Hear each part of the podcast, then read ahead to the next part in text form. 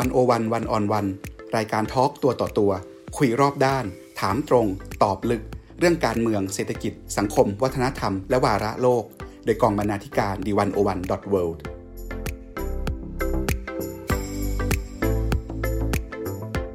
สวัสดีครับ ขอต้อนรับทุกท่านเข้าสู่รายการวันโอวันวันออนวันยุคพอดแคสต์เจาะลึกวิกฤตโควิด -19 นะครับ ทุกสองทุ่มตรง วันจันทร์ถึงศุกร์ เราพบกันครับ วันนี้ผมปกป้องจันวิทย์ดำเนินรายการ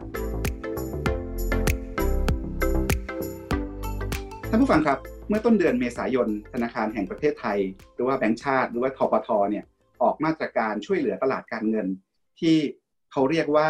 มาตรการเสริมสภาพคล่อง เพื่อดูแลเสถียรภาพตลาดตราสารหนี้ภาคเอกชนนะครับ มาตรการนี้ก็จะมีการจัดตั้งกองทุนเสริมสภาพคล่องตลาดตราสารหนี้ภาคเอกชน ที่เรียกว่า Corporate Bond Stabilization Fund หรือว่า BSF นะครับ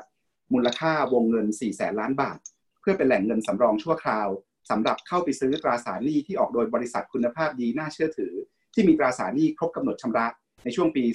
2563 ถึง 2564 นะครับ ภายใต้หลักเกณฑ์และเงื่อนไขต่างๆ ที่ทางคณะกรรมการกำกับกองทุนกำหนด ทีนี้เรื่องมันแบบนี้ครับ หลังจากมาตรการนี้ออกมาเนี่ยก็เกิดวิวาทะในแวดวงการเงินและเศรษฐศาสตร์นะครับ ดรวีรพงษ์รามังกูล อดีตรัฐมนตรีว่าการกระทรวงการคลัง อดีตประธานคณะกรรมการแบงก์ชาติ ร่วมกับอดีตผู้บริหารระดับสูงของแบงก์ชาติจำนวนหนึ่ง ออกมาเขียนจดหมายเปิดผนึกคัดค้าน ขอให้ยุติมาตรการดังกล่าวนะครับ โดยให้เหตุผลว่าขัดกับหลักของธนาคารกลาง แต่อีกไม่กี่วันต่อมาก็มีกลุ่มอดีตผู้ว่าการธนาคารแห่งประเทศไทยอีก 3 ท่านนะครับ หม่อมราชวงศ์ปรียาธรเทวกุลคุณธาริสาวัฒนเกต และดรประสานไตรรัตน์วรกุลต่างคนก็ต่างออกมาให้สัมภาษณ์ประสานเสียงสนับสนุน บอกว่ามาตรการดังกล่าวเนี่ยยังสอดคล้องกับภารกิจ รักษาเสถียรภาพ เศรษฐกิจและการเงินของแบงก์ชาติอยู่ วันนี้วันอวันเลยชวนคุณผู้ฟังมาเปิดคอร์สเศรษฐศาสตร์การเงิน หรือเศรษฐศาสตร์การเมืองด้วยนะครับ เรื่องธนาคารกลาง มาทำความเข้าใจวิวาทะเรื่องนี้กันครับ กับดรพิพัฒน์เหลืองนฤมิตชัย นักเศรษฐศาสตร์ ผู้ช่วยกรรมการผู้จัดการบริษัทหลักทรัพย์พัฒนาจำกัดมหาชนนะครับ และคอลัมนิสต์ด้านเศรษฐศาสตร์ประจำวันโอวันครับ สวัสดีครับ ดรพิพัฒน์ครับ ครับ สวัสดีครับ วันนี้ชวนดรพิพัฒน์มาช่วยเล่านิทานเศรษฐศาสตร์ ให้คุณผู้ฟังฟังกันหน่อยนะครับ เราจะทำความเข้าใจวิวาทะเรื่องแบงก์ชาติ กับการช่วยเหลือตลาดตราสารหนี้ภาคเอกชนในช่วงวิกฤตโควิด -19 กันยังไง เราเริ่มจากตรงนี้กันก่อนดีไหมครับ เริ่มต้นจากพื้นฐานเลย ภาคการเงินมีบทบาทหน้าที่ยังไงสำคัญยังไง แล้วไอ้ตราสารหนี้ภาคเอกชนที่เราพูดถึงกันเนี่ยมันคืออะไร แล้วมันมีความสำคัญยังไงในระบบเศรษฐกิจ ครับ ก็จริงๆ ถ้าเกิดเรามองระบบเศรษฐกิจนะครับ แล้วเรามองว่าการทำธุรกิจนะครับ ไม่ว่าจะเป็นธุรกิจเองหรือเป็นครัวเรือนเองก็ตามเนี่ยมันมีความต้องการการใช้ทุนเสมอใช่ไหมครับอย่างเช่นธุรกิจอยากจะลงทุนอยากจะประกอบธุรกิจเนี่ยก็ต้องการหาทุนมาทุนเป็นเป็นเป็นปัจจัยสำคัญในการทำกิจกรรมทางเศรษฐกิจ หรือแม้กระทั่งถ้าเป็นครัวเรือนใช่ไหมครับผมมีรายได้ไม่พอที่จะไปซื้อบ้าน ผมก็ต้องไปกู้มาการกู้มาเนี่ยก็คือการไปเอาทุนมาใช่ไหมครับงั้นภาคการเงินเนี่ยก็ทำหน้าที่รวบรวมนะครับ ไปหาใครดูซิว่าใครมีเงินเหลือนะครับเอามารวมกันนะครับ แล้วก็เอามาจัดสรรนะครับว่าใครควรจะได้เงินตรงนั้นไป เพื่อที่จะเป็นทรัพยากรทุน เพื่อเอาไปประกอบธุรกิจ หรือจะเอามายืมเพื่อมาใช้ในปัจจุบัน แล้วก็จะจ่ายคืนในในอนาคตเพราะฉะนั้นภาคการเงินมีหน้าที่สำคัญก็คือหน้าที่รวบรวมจัดสรรแล้วก็ติดตามการใช้ทรัพยากรทุน นะครับซึ่งเป็นทรัพยากรที่สำคัญของการทำกิจกรรมทางเศรษฐกิจนะครับ ถ้าเกิดไม่มีทุนเนี่ยนะครับธุรกิจก็ทำธุรกิจไม่ได้นะครับ คนที่ทำงานรับเงินเดือนเนี่ยก็ไม่มีโอกาสซื้อบ้านซื้อรถใช่ไหมครับ เพราะว่าอาจจะมีรายได้ในอนาคตเพียงพอ แต่รายได้ในปัจจุบันยังมีไม่เพียงพอ ซึ่งตรงนี้มันก็คือเป็นเรื่องของทุนทั้งนั้นนะครับงั้นก็จะบอกได้ว่าภาคการเงินเนี่ยทำหน้าที่ที่สำคัญเลยทีเดียวคือการจัดสรรทรัพยากรทุน ซึ่งเป็นทรัพยากรที่สำคัญในการทำกิจกรรมทางเศรษฐกิจนะครับ แล้วที่ทางของไอตัวตราสารหนี้ภาคเอกชนมันอยู่ตรงไหนในภาคการเงิน มันคืออะไรแล้วมันสำคัญยังไงครับคือถ้าเกิดเรามองมองดูภาคการเงินในอดีตนะครับ เราก็จะมองว่าภาคการเงินเนี่ยมันคือสำคัญคือ เราก็จะคุ้นชินกับภาคธนาคารใช่ไหมครับภาคธนาคารคือทำหน้าที่อย่างเมื่อกี้เลยคือ ไปรวบรวมหาว่าดูซิใครมีเงินเหลือนะครับ ก็ไปรวบรวมมาเป็นเงินฝากนะครับแล้วเสร็จแล้วก็ไปหาดูซิว่าใครต้องการเงินบ้าง ก็เอาไปปล่อยกู้นะครับ อันนี้เราก็เรียกว่าเป็นตัวกลางทางการเงิน นะครับ พอระบบทางการเงินพัฒนาไปเรื่อยๆเนี่ยคนก็ตั้งคำถามแล้ว เอ๊ะทำไมเราจะต้องไปหาตัวกลางทางการเงินด้วย ในเมื่อเราสามารถที่จะแมทช์คนที่มีเงินเหลือกับคนที่ต้องการใช้เงินมาเจอกันเองได้นะครับงั้นตลาดก็จะพัฒนาไปเรื่อยๆ โดยใช้คำว่า disintermediary หรือทำให้การให้ตัวกลางมันหายไปใช่ไหมฮะ ก็คือเริ่มมีตลาดเกิดขึ้น ตลาดนี้ก็คือมีคนที่ต้องการใช้เงินก็มาบอกว่างั้นขอยืมตรงเลยได้ไหมไม่ต้องผ่านธนาคารได้ไหมใช่ไหมฮะั้นตรงนี้ก็เลยกลายเป็นตลาดที่ใหญ่ขึ้นเรื่อยๆ เพราะว่าคนที่เอาเงินมาต้องการเอามีเงินเหลือต้องการลงทุนก็อาจจะได้ดอกเบี้ยสูงขึ้นเพราะไม่ต้องจ่ายให้กับค่าตัวกลางคือธนาคาร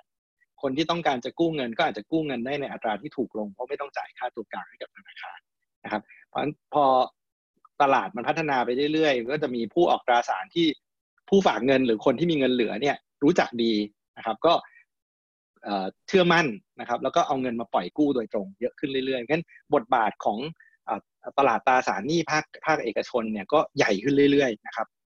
แล้วก็ไปพร้อมๆกับการพัฒนาการเรื่องของตลาดการเงิน คือเราเวลาพูดถึงตลาดตราสารหนี้เนี่ยพูดถึงได้ว่าตลาดตราสารหนี้ภาคภาครัฐ ก็คือพันธบัตรรัฐบาล กับตราสารหนี้ภาคเอกชน ก็คือหุ้นกู้ภาคเอกชนเนี่ยครับพูดง่ายๆก็คือถ้าบริษัทเอกชนต้องการจะหาเงินไปลงไปลงทุน เมื่อก่อนต้องเดินไปแบงก์ไปขอกู้เงินจากแบงก์ตอนนี้บริษัทไม่จำเป็นต้องเดินไปแบงก์แล้ว บริษัทก็ออกไอตัวตราสารหนี้ภาคเอกชน เช่นหุ้นกู้อย่างนี้ใช่ไหมครับ ออกมาปุ๊บแล้วก็ประชาชนที่มีเงินเหลือ คนที่อยากออมเงิน อยากหาช่องทางในการลงทุน ก็มาซื้อหุ้นกู้ไป เงินมันก็เข้าไปที่บริษัท บริษัทก็เอาเงินไปลงทุนต่อ แล้วแต่ละปีแต่ละปีเนี่ยคนที่ถือตราสารหนี้ภาคเอกชนก็จะได้รับผลตอบแทนจากการลงทุน ใช่ครับ แล้วก็ทำทำอย่างนั้นเลยนะครับ แล้วก็ ถ้าถ้าให้เปรียบเทียบเนี่ยก็อาจจะเปรียบเทียบเหมือนกับการที่สมมุติว่าสมัยก่อนเกษตรกรต้องจะผลิตสินค้ามาได้ต้องมีพ่อค้าคนกลางมามารับซื้อนะครับแล้วไปขายต่อให้กับผู้บริโภคนะครับพอหลังๆเนี่ยเราเริ่มมี farmers market เรามีตลาดกลางขึ้นมาใช่ไหมครับแล้วก็ทำให้ผู้ซื้อกับผู้ขายมาเจอกันโดยตรงนะครับก็กำจัดตัวกลางออกไป แล้วเราก็เราเห็นตลาดเนี้ยใหญ่ขึ้นเรื่อยๆนะครับล่าสุดปีที่แล้วเนี่ย ตลาดเนี้ยนะครับมีมูลค่ามากกว่า 3 ล้านล้านบาทนะครับก็ประมาณเกือบเกือบเกือบเกือบยี่สิบเปอร์เซ็นต์ของ GDP เลยนะครับ แล้วก็ขนาดที่ตลาดเนี้ยนะครับจัดสรรเงินไปให้กับบริษัทขนาดใหญ่เนี่ยใหญ่พอๆหรือใหญ่กว่านะครับสินเชื่อที่ภาคธนาคารเนี่ยจัดสรรให้กับบริษัทขนาดใหญ่หรือ big corporate นะครับแต่ว่าก็จะมีข้อจำกัดนิดนึงก็คือตลาดเนี้ยส่วนใหญ่ก็จะเป็นบริษัทที่มีขนาดกลางหรือขนาดใหญ่พอสมควร นะครับแล้วก็มีศักยภาพเพียงพอที่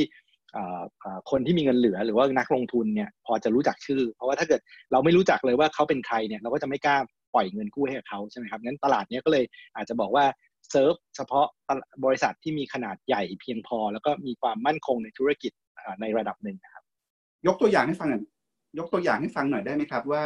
ตลาดตราสารหนี้ภาคเอกชนของไทยที่สำคัญสำคัญเนี่ยเช่นอะไรบ้างบริษัทที่ว่าใหญ่ ๆเนี่ยหรือว่าออกกันหมดเลยครับ โอ้จริงๆ บริษัทใหญ่ๆ ก็มีเกือบหมดนะครับ แล้วก็ถ้าเป็นนักลงทุนที่ลงทุนอยู่ในตลาดตราสารหนี้ภาคเอกชนอยู่แล้วก็จะคุ้นชินอย่างเช่นปูนซีเมนไทยก็ออกบ่อยนะครับปตทก็จะมาออกอยู่เรื่อยๆนะครับแล้วก็บริษัทใหญ่ๆเกือบจะทุกบริษัทในในในเมืองไทยเนี่ยก็เข้ามาใช้บริการตลาดตราสารหนี้ภาคเอกชนพอสมควรนะครับในภาคการเงินไทยเนี่ยเมื่อก่อนเราเห็นแต่บทบาทของธนาคารพาณิชย์ ในฐานะเป็นแหล่งจัดสรรเงินทุนขนาดใหญ่ แต่ทุกวันนี้เรามีตลาดที่เรียกว่าตลาดตราสารหนี้ภาคเอกชน เป็นแหล่งในการจัดสรรทุนที่สำคัญมากขึ้นเรื่อยๆเรื่อยๆ แล้วก็มาทดแทนภาคธนาคารพาณิชย์ในหลายส่วน พูดอย่างนั้นได้อยู่นะครับ ใช่ครับแล้วก็เอ่อก็เป็นก็เป็นเทรนด์นิดนึงนะครับหลังๆเนี่ยเราจะจะเห็นว่าเอ่อเอ่อธุรกิจภาคธนาคารเนี่ยก็จะเสียลูกค้าไปให้กับตลาดตาหุ้นกู้ภาคเอกชนด้วยนะครับ เพราะว่าพอบริษัทใหญ่ๆเนี่ยสามารถที่จะออกหุ้นกู้ในราคาที่หรือดอกเบี้ยที่ถูกกว่าที่กู้จากธนาคารเนี่ย เขาก็จะเริ่มมาใช้บริการตรงนี้มากขึ้น ก็เป็นคู่แข่งกับกับกับกับกับทัวร์ธนาคารไปด้วยครับ ครับทีนี้วิกฤตเศรษฐกิจที่เกิดจากโควิด -19 เนี่ยมันส่งผลต่อเศรษฐกิจส่วนรวม ส่งผลต่อตลาดการเงิน ส่งผลต่อตลาดตราสารหนี้ภาคเอกชนยังไงครับครับจริงๆ ถ้าถ้าเราถ้าเรามองดูนะวิกฤตที่เกิดจากโควิดเนี่ยสิ่งที่สำคัญที่มันทำให้เกิดปัญหากับภาคธุรกิจ หรือว่าเศรษฐกิจเนี่ยนะครับก็คือ พอเรารู้สึกว่ามันมีโรคระบาดอยู่ใช่ไหมครับ เราก็หามาตรการที่เราจะจำกัดการแพร่กระจายยังไงดีครับ แล้ววิธีที่เกือบจะทุกที่ใช้เลยก็คือปิดเมือง เพื่อที่จะลดความเสี่ยงที่ที่ที่จะทำให้การแพร่กระจาย แต่ปัญหาของการปิดเมืองเนี่ยมันก็คือการทำให้กิจกรรมทางเศรษฐกิจเนี่ยหยุดชะงักไปในทันทีใช่ไหมฮะแล้วมันก็ส่งส่งช็อคเวฟไปเต็มไปหมดเลยนะครับ แล้วมันก็เกิด disruption ในหลายมิตินะครับ ไม่ว่าจะเป็นเรื่องของการจ้างงานใช่ไหมครับ อยู่ดี คนตกงานมหาศาลเลยเมืองไทยเนี่ยผมคิดว่าอาจจะมีคนตกงานได้ถึงแบบห้าล้านคนหรือมากกว่านั้นนะครับ เพราะว่าหลาย ๆ ธุรกิจนะครับพอเราปิดเมืองเราปิดไม่ให้คนต่างประเทศเข้ามานะครับ ธุรกิจหลาย ๆ ธุรกิจเนี่ยขาดกระแสเงินสดในทันที จากเดิมที่เคยได้รับเงินเข้ามาอยู่ดีก็ไม่มีเงินเข้ามา ก็จะจะมีแต่กระแสเงินสดจ่ายออกนะครับปัญหาเนี่ยก็คือว่าเศรษฐกิจเนี่ยหยุดชะงักในทันทีนะครับในหลายประเทศรวมถึงเมืองไทยเนี่ยผมว่ากำลังเข้าสู่ภาวะเศรษฐกิจถดถอย นะครับธุรกิจหลายธุรกิจเนี่ยขาดสภาพคล่องนะครับแล้วก็ไม่ได้ขาดสภาพคล่องอย่างเดียว อาจจะกำลังขาดกระแสเงินสดจริง ๆ ด้วยซ้ำไม่ใช่แค่เป็นสภาพคล่องระยะสั้น แต่ว่ากำลังตั้งคำถามอย่างเช่นหลาย ๆ ธุรกิจ อย่างเช่นโรงแรมสายการบินนะครับเดิมเคยได้รับเงินเข้ามาทุกวันนี้จ่ายแต่ค่าใช้จ่ายต่างเดียว โดยไม่มีกระแสเงินสดไหลเข้ามา ก็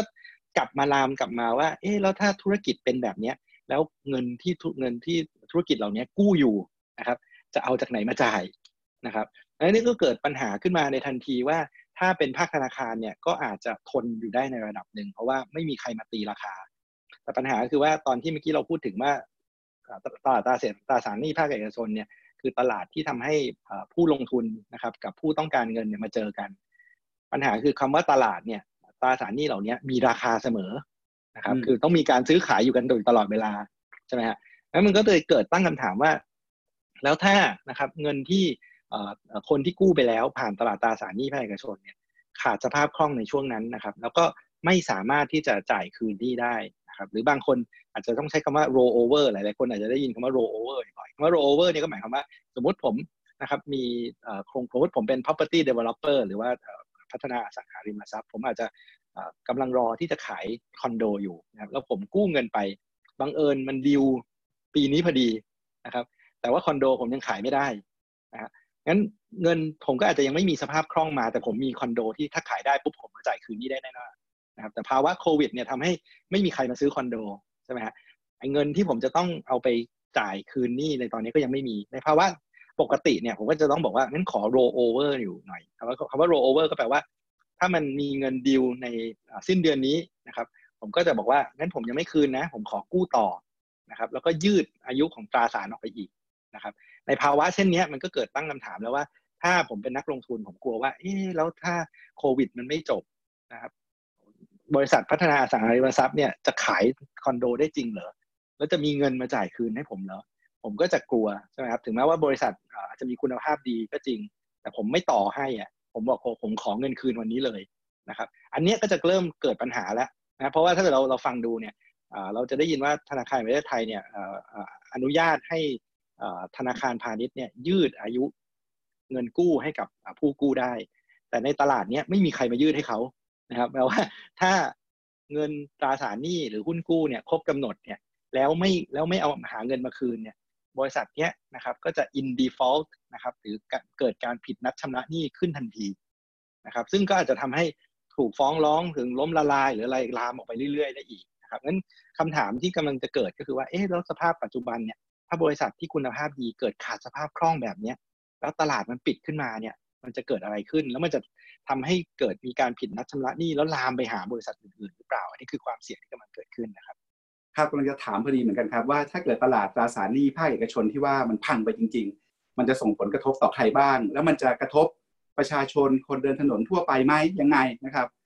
เราเรียกได้ไหมว่านโยบายที่แบงก์ชาติเข้าไปช่วยเสริมสภาพคล่องในตลาดตราสารหนี้ภาคเอกชนเนี่ย เป็นนโยบายอุ้มคนรวย มันพูดอย่างนั้นได้เลยไหมหรือว่ามันพูดอย่างนั้นไม่ได้เพราะอะไร คือจริง ๆ ถ้าถ้ามองบนบน face value จริงๆเนี่ยมันก็ดูเหมือนอย่างนั้นใช่ไหมเพราะบริษัทใหญ่ๆเนี่ยที่มากู้บริษัทรวยๆทั้งนั้นใช่ไหมครับแต่เราก็ต้องลืมไม่ได้นะครับ ว่าบริษัทเหล่านี้นะครับก็มี stakeholder หรือมีคนที่เกี่ยวข้องเต็มไปหมดเลยนะครับ ทั้ง supplier ของตัวบริษัทเองนะครับ ลูกจ้างนะครับ แล้วก็ consumer นะครับหรือหรือผู้บริโภคที่ตามมา ติดกันเป็นขบวนเลยผมยกตัวอย่างเมื่อกี้นะครับ สมมตินี่นี่ยกยกตัวอย่างแค่อันเดียวคือบริษัทพัฒนาอสังหาริมทรัพย์ ถ้าเกิดบริษัทเนี้ยนะครับเป็นอะไรขึ้นมาเนี่ยคำถามคือเฮ้แล้วคนที่เป็นซัพพลายเออร์คนที่เป็น contractor ให้กับบริษัทเนี่ยเขาจะเอาเงินจากไหนมาจ่ายถูกไหมครับเพราะบริษัทที่ติดหนี้เขาเนี่ยก็ไม่มีเงินมาจ่ายเขาเหมือนกันนะครับก็จะลามออกไปแล้วจำนวนลูกจ้างที่บริษัทนี้จ้างอยู่เนี่ยนะครับแล้วบริษัทเนี้ยไม่สามารถที่จะหาเงินมาจ่ายคืนหุ้นกู้ได้เนี่ย จนถูกฟ้องร้องล้มละลายขึ้นมาเนี่ยนะครับ คนที่เกี่ยวข้องนะครับ มันจะเยอะเต็มไปหมดเลยนะครับงั้นคำถามก็คือเราเนี่ยนะครับถ้าถ้าปัญหาเนี่ยมันคือเราไม่ควรจะปล่อยให้ปัญหาที่มันเกิดจากสภาพคล่องเนี่ยปล่อยให้ตลาดมันปิด และนำไปสู่ความเสียหายให้กับบริษัทเป็นเป็นจำนวนมากโดยไม่จำเป็นครับ ปกติคนแบบไหนที่เข้าไปลงทุนในตลาดตราสารหนี้ภาคเอกชนครับ ก็มีทั้งประชาชนทั่วไปเข้าไปซื้อหุ้นกู้ มีนักลงทุนสถาบันต่างๆ แล้วก็มีองค์กรการเงินอย่างสหกรณ์ออมทรัพย์ อย่างกองทุนสำรองเลี้ยงชีพ เหล่านี้ด้วยเหมือนกันใช่ไหมครับใช่ครับ ถ้าเกิดเราดูสัดส่วนของคนที่นักลงทุนในในตลาดตราสารหนี้โดยเฉพาะตราสารหนี้ภาคเอกชนเนี่ยนะครับก็ต้องบอกว่าก็มี 2 ส่วนใหญ่ๆนะครับ ส่วนหนึ่งก็คือบุคคล นะครับก็คือคนที่ลงทุนเนี่ยสมมติใครที่ไปซื้อหุ้นกู้ภาคเอกชนเอาไว้นะครับ อันที่2เนี่ยก็คือเป็นนักลงทุนสถาบันนะครับคำว่านักลงทุนสถาบันเนี่ยสุดท้ายก็คือนักลงทุนรายย่อยนั่นแหละ เพราะว่าเราถ้าคำพูดคำว่านักลงทุนสถาบันเนี่ยเราอาจจะพูดถึงเช่นกองทุนบำเหน็จกำนาญข้าราชการ ซึ่งลงทุนแทนผู้อยู่ในระบบ ของกบขใช่ไหมครับหรือ Social Security Fund ก็คือประกันสังคมนะครับก็คือลงทุนเพื่อกับคนที่อยู่ในระบบประกันสังคมนะครับหรือบริษัทประกันนะครับก็คือลงทุนเพื่อให้กับคนที่ถือนโยบายหรือว่า insurance policy ใช่ไหมครับหรือถ้าเป็นกองทุนรวมสุดท้ายคนที่ลงทุนก็คือนักลงทุนรายย่อยรายย่อยอยู่ดีนะครับนั้นสุดท้ายแล้วเนี่ยมันก็คือนักลงทุนเนี่ยแหละครับถึงแม้ว่าจะบอกว่าเป็นนักลงทุนสถาบัน คนที่ได้รับผลประโยชน์สุดท้ายก็ยังเป็นนักลงทุนรายย่อยอยู่ดีงั้นถ้าเกิดในฝั่งของนักลงทุนเนี่ยก็จริง ๆ ก็ต้องบอกว่าเป็นเป็นนักลงทุนที่กว้างมากนะครับ แล้วก็สุดท้ายเนี่ยก็จะไปถึงกับนักลงทุนรายตัวตัวรายย่อยได้อยู่ดีครับงั้นถ้าเกิดตลาดนี้มีปัญหานักลงทุนรายย่อย หรือคนที่เป็นอย่างสมาชิกสหกรณ์ก็จะได้ผลกระทบไปด้วยเลี่ยงไม่ได้เหมือนกันเลี่ยงไม่ได้ครับเพราะสุดท้ายถึงเป็นนักลงทุนสถาบันก็ต้องเป็นการลงทุนให้ใครสักคนครับ ทีนี้มาตรการช่วยเหลือของแบงก์ชาติถ้าเราจะทำความเข้าใจเขาเนี่ยเดชแนลเหตุผลเบื้องหลังของมันเนี่ยเขาพยายามจะเข้าไปช่วยตรงไหนเขากังวลอะไร แล้วมาตรการที่เขาออกแบบมาเนี่ยต้องการไปปิดช่องว่าง ปิดช่องโหว่ตรงจุดไหนยังไง เพื่อให้ตลาดมันเดินไปได้อย่างราบรื่นครับจริงๆคล้ายๆ กับเมื่อกี้ที่ที่คุยนะครับผมว่าว่าภาพเนี้ยมันไม่ได้เกิดเพิ่งเกิดขึ้นในประเทศไทยนะครับ จริงๆเนี่ยมันเป็นสิ่งที่เกิดขึ้นทั่วโลกไปหมดแล้วนะครับ แล้วก็ทั้ง crisis หรือว่าสิ่งที่เกิดขึ้นตั้งแต่ปี 2008 เนี่ยภาพการเกิดขึ้นคล้ายๆกันนะครับ สิ่งที่เกิดขึ้นในภาวะวิกฤตเนี่ยก็คือว่าเวลาที่คนกังวลไปหมดเลยนะครับ แล้วคนไม่รู้อย่างเช่น ไม่รู้ว่าโควิดจะกระทบต่อการลงทุนยังไงเนี่ยนะครับ reaction แรก ๆ ของนักลงทุนเนี่ยก็คือลดความเสี่ยงคือไม่ถืออะไรที่เสี่ยงเลยนะฮะงั้นพอย้อนกลับไปคำถามเมื่อกี้นะครับว่า เวลาคนไม่ไม่ไม่อยากเสี่ยงเลยเนี่ยนะครับก็จะไม่กล้าที่จะแม้กระทั่งโรเวอร์หุ้นกู้ที่ตัวเองถือมาก่อนหน้านี้อยู่แล้ว ถึงแม้ว่าจะเป็นบริษัทที่ดีก็ตาม ในตอน 2008 เนี่ยเราเห็นเลยนะครับ ว่าพอคนกังวลมากๆเนี่ยเราใช้คำว่าตลาดมันปิด ตลาดมันไม่ทำงานแล้วนะครับ แล้วพอคนพยายามที่จะขอโรเวอร์นี่นะครับ ก็ไม่มีใครยอมนะครับอย่างเมืองไทยเนี่ยนะครับแต่ละเดือนเนี่ยนะครับมีตราสารหนี้ภาคเอกชนเนี่ยต้องต้องมีการโรเวอร์หรือครบกำหนดอายุเนี่ยนะครับ เดือนหนึ่งประมาณ 6 0,000 ถึง 1 0 0 0 0แสนล้านทุก ๆ เดือนนะครับ ซึ่งถือว่าเป็นตลาดที่ที่ใหญ่มากนะครับนั้นสิ่งที่แบงก์ชาติหรือว่าแบงก์ชาติทั่วโลกนะครับ กังวลมากที่สุดก็คือว่าถ้าตลาดนี้ปิดไปนะครับจะเกิดอะไรขึ้นใช่ไหมฮะถ้าผมเป็นคนที่ต้องขอกู้แต่ผมเป็น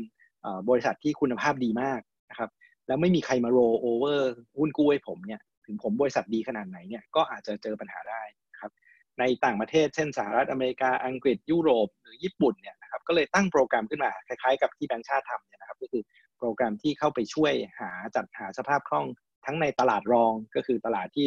มีการซื้อขายพันธบัตรกันนะครับแล้วก็ตลาดแรกก็คือตลาดโรเวอร์เนี่ยนะครับเพื่อที่จะแน่ใจให้ได้ว่านะครับว่าถึงอยู่ในภาวะที่วิกฤตสุดๆนะครับ ยังมีคนที่จัดหาสภาพคล่องนะครับถ้าภาษาอังกฤษเนี่ยใช้คำว่า lender last resort ใช่ไหมครับคือเป็นผู้ให้กู้รายสุดท้ายนะครับ เพื่อว่า ให้แน่ใจไว้ว่าตัวตลาดเนี่ยยังสามารถทำงานต่อไปได้นะแล้วก็คือไม่ให้เกิดเหตุการณ์ที่ผู้ออกตราสารที่มีคุณภาพดีมาก แล้วไม่ควรจะเจ๊งเนี่ยแต่ดันต้องเจ๊งหรือผิดนัดชำระหนี้เนี่ยนะครับเพราะว่าตลาดเนี่ยมันหยุดทำงาน อันนั้นคืออันนี้นั่นจะเป็นความกังวลที่มากที่สุดครับ แล้วเขาไปกู้แบงก์เอาได้ไหมหรือว่าแบงก์ไม่สามารถรับมือได้ไหวแล้ว แล้วก็ถ้าไปกู้แบงก์แล้วต้นทุนทางการเงินจะแพง ฮะอันนี้ครับก็จะเป็นประเด็นสำคัญมากว่าในภาวะปกติเนี่ยก็คงทำได้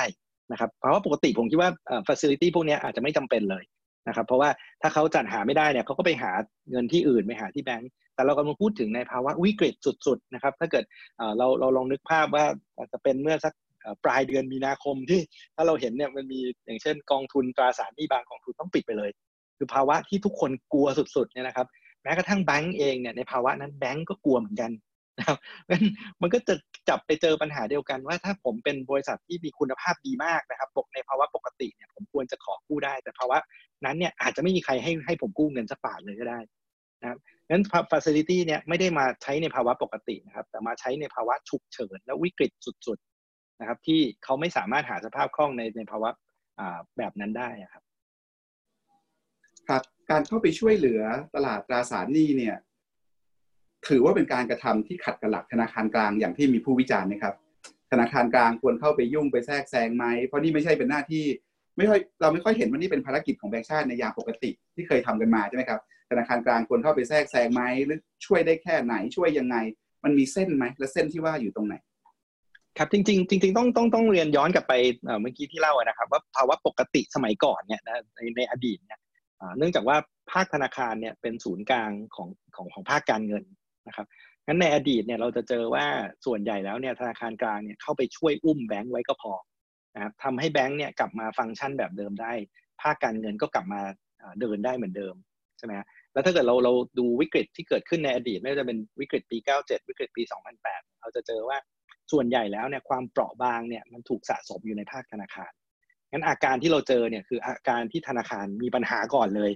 นะครับแล้วแบงก์แบงก์ชาติเนี่ยนะธนาคารกลางเนี่ยก็เข้าไปช่วยแก้ปัญหาในแบงก์ก่อน ให้มันกลับมาฟังก์ชันได้แล้วเศรษฐกิจมันก็เดินใช่ไหมฮะ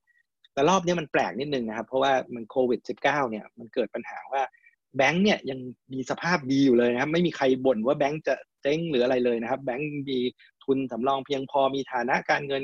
มั่นคงแข็งแรง แต่คนที่เกิดปัญหาเนี่ยนะครับคือภาคธุรกิจ เพราะเกิดไอ้ไอ้ disruption ที่มันเกิดขึ้นเนี่ยนะครับ แล้วทำให้ตอนนี้นะครับการแก้ปัญหาเนี่ยเลยมันเลยไม่ควรจะเข้าไปแก้ปัญหาที่แบงก์เพราะแบงก์ยังไม่มีปัญหานะครับถ้าเราเชื่อว่านะครับธนาคารกลางเนี่ยหน้าที่เนี่ยคือการรักษาเสถียรภาพของเศรษฐกิจและการเงินก็แปลว่าเราตอนนี้เราก็ต้องเข้าไปเซฟนะครับตลาดการเงินก่อน เพราะตอนนี้ภาคธนาคารมันยังไม่เจอปัญหานะครับหรืออาจจะเจอปัญหาทีหลังก็ได้ แต่ตอนนี้ตัวที่มีปัญหาอยู่เนี่ยนะครับคือตลาดการเงิน เพราะตลาดการเงินนี่ออกอาการก่อน เพราะอย่างที่บอกธนาคารเนี่ยยังพอที่จะ อยู่ได้ เพราะมีทุนมีธนาคารธนาคารกลางเขาใช้กฎระเบียบต่างๆ เพื่อจะชะลอปัญหาไปได้ แต่ตลาดการเงินเนี่ยเจอปัญหาก่อนเลย ถ้าผมเปรียบเทียบนะครับ อาจจะเปรียบเทียบได้ว่า ถ้าเรามองว่าภาคธนาคารเนี่ยเป็นศูนย์กลางของป่านะครับ แล้วก็เป็นแหล่งที่เหมือนจัดสรรทรัพยากรไปให้ป่านะครับภาคการเงินเนี่ยก็เหมือนรั้วที่ล้อมรอบศูนย์กลางของป่าที่อยู่นะครับ ในอดีตเนี่ยศูนย์กลางเนี่ยมีปัญหาก่อน แล้วลามไปทำให้ป่า ไฟไหม้นะครับแต่รอบนี้มันเหมือนกับไฟกำลังไหม้อยู่ข้างนอกอยู่นะครับแต่ตรงกลางเนี่ยยังยังยังดูโอเคอยู่งั้นการที่เข้าไป ring fence นะครับใช้คำว่า ring fence ก็คือไปล้อมรั้วหรือไปกันเอาไว้ไม่ให้ปัญหาที่มันเกิดขึ้นข้างนอกเนี่ยลามเข้ามาถึงข้างในเนี่ยเลยเป็นสิ่งที่สำคัญในภาวะปัจจุบัน ครับแบงค์ชาติก็ต้องปรับบทบาทเหมือนกัน นี่เหมือนจะเป็นบทบาทใหม่ ทั้งในด้านรูปแบบในด้านเครื่องมือในการรักษาเสถียรภาพของเศรษฐกิจและการเงินนะครับ ช่ครับก็อย่างที่เรียนคือ ถ้าเกิดสมัยก่อนเนี่ยหน้าที่ของของธนาคารกลาง หรือเครื่องมือที่ธนาคารกลางใช้เนี่ยคือการเข้าไปจัดการกับภาคธนาคาร แต่ในภาวะที่ปัจจุบันตลาดการเงินมีความสำคัญมากขึ้น เครื่องมือที่แบงก์ชาติที่ต้องเอาไปใช้ เพื่อที่จะตอบโจทย์เดียวกันนะครับคือการรักษาเสถียรภาพของระบบการเงินก็ต้องเปลี่ยนไปด้วย ถ้าเกิดมัวจะไปนั่งคิดว่าอ๋อสมัยก่อนไม่เคยทำแบบนี้ สมัยก่อนเคยแต่ช่วยแต่ธนาคารไม่เคยต้องช่วยตลาด แล้วมัวแต่ไปคิดแบบนั้น ก็วันนี้ธนาคารมันยังไม่มีปัญหา แต่ตัวที่มีปัญหาคือ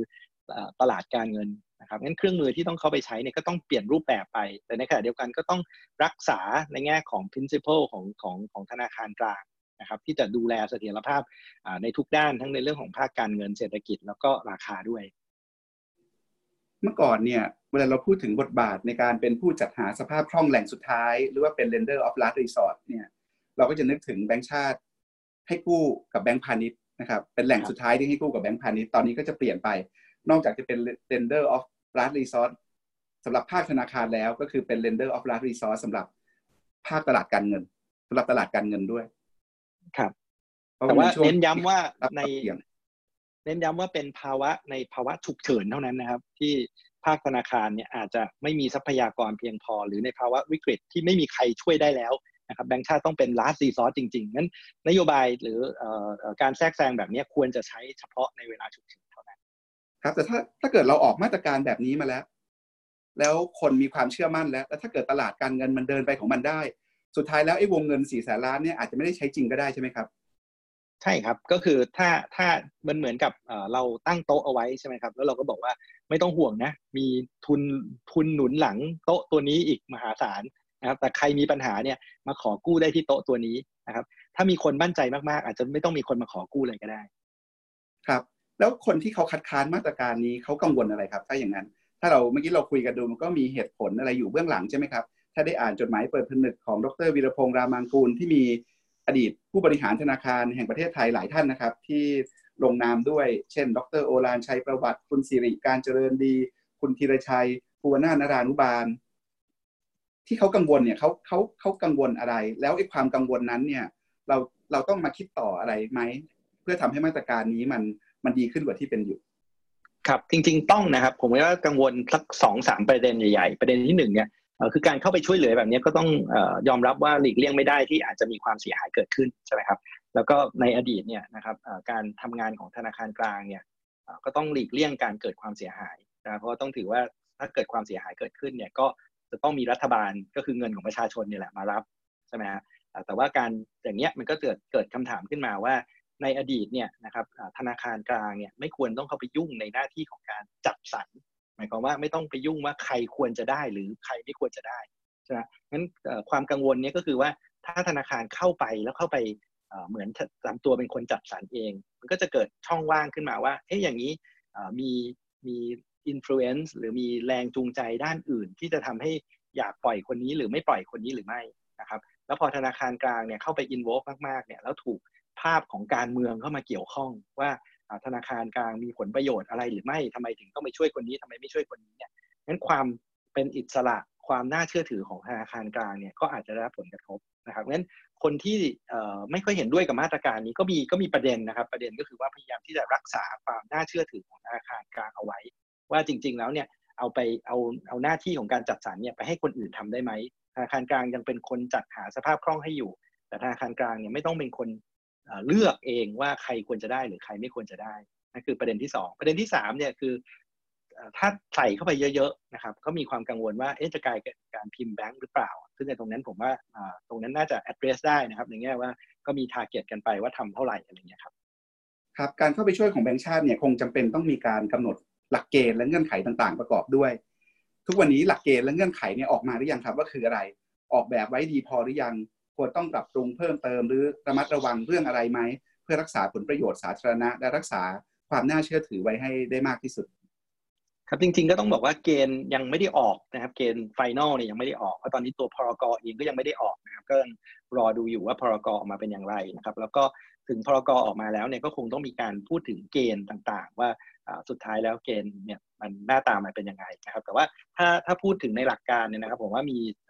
เกณฑ์ที่ควรจะมีเนี่ยสองสาเรื่องนะครับ อันที่หนึ่งเนี่ยอย่างที่เรียนก็คือว่าควรจะเป็นเกณฑ์ที่เป็นใช้คำว่า last resort หรือเป็น backstop จริงๆนะครับคือไม่จำเป็นต้องไปช่วยทุกคนนะครับ แต่ควรจะช่วยคนที่เราเชื่อว่ามีคุณภาพดีใช่ไหมคือไม่คือคือถ้าใครที่เรารู้แล้วว่า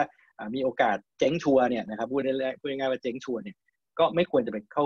ไม่ควรจะเข้าไปช่วยนะครับ เราควรช่วยเฉพาะคนที่เราเชื่อว่ามีคุณภาพดี แล้วก็อาจจะเจอภาวะตลาดที่ปิดทำให้ไม่สามารถระดมทุนอย่างที่ว่าได้นะครับประเด็นที่2เนี่ยนะครับควรจะมีเงื่อนไข เช่นว่าราคาเนี่ยมันไม่ควรจะเป็นราคาตลาดนะครับเพราะเราไม่ได้ต้องการให้ทุกคนมาใช้ แต่คนที่อยากจะใช้เนี่ยจำเป็นที่ต้องจ่ายราคาที่อาจจะแพงกว่าตลาดนะครับเพื่ออะไรเพื่อว่าถ้า คุณ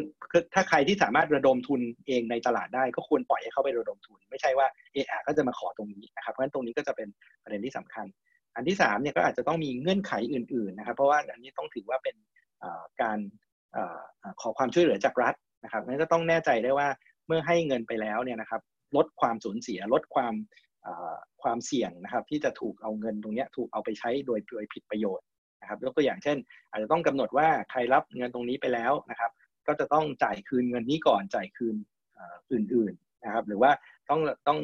ระบุว่าถ้ากองทุนนี้จะมีความเสียหายเกิดขึ้นนะครับอาจจะต้องมีการลดทุนของบริษัทนั้นก่อน คือต้องให้ผู้ถือหุ้นเนี่ยร่วมรับผิดชอบก่อนก่อนที่จะทำให้กองทุนนี้เสียหายนะครับบางคนอาจจะไปไกลขนาดว่าถ้าจุดประสงค์อันนึงเนี่ยคือช่วยนะครับเพื่อให้บริษัทนี้สามารถที่จะยังคงจ้างพนักงานได้อยู่ อาจจะใส่เพิ่มเข้าไปว่าใครรับเงินนี้ไปนะครับ ต้องมีทาร์เก็ตว่าจะไม่ไล่พนักงานออกอะไรเงี้ยครับก็ก็คือนอกเหนือจากจะหลีกเลี่ยงความเสียหายที่จะเกิดขึ้นแล้วเนี่ยอาจจะต้องใส่เงื่อนไขเข้าไปเพิ่มเติมเพื่อแน่ใจว่าทำตามสิ่งที่ต้องการเพื่อที่จะเซฟหรือว่ารักษาระบบนี้เอาไว้ครับใส่อย่างนี้ไปด้วยเลยดีไหมครับ ห้ามจ่ายเงินปันผลด้วย ห้ามลดจำนวนลูกจ้าง ห้ามจ่ายคืนเงินคู่กรรมการก่อนจ่ายคืนเงินช่วยเหลือจากรัฐ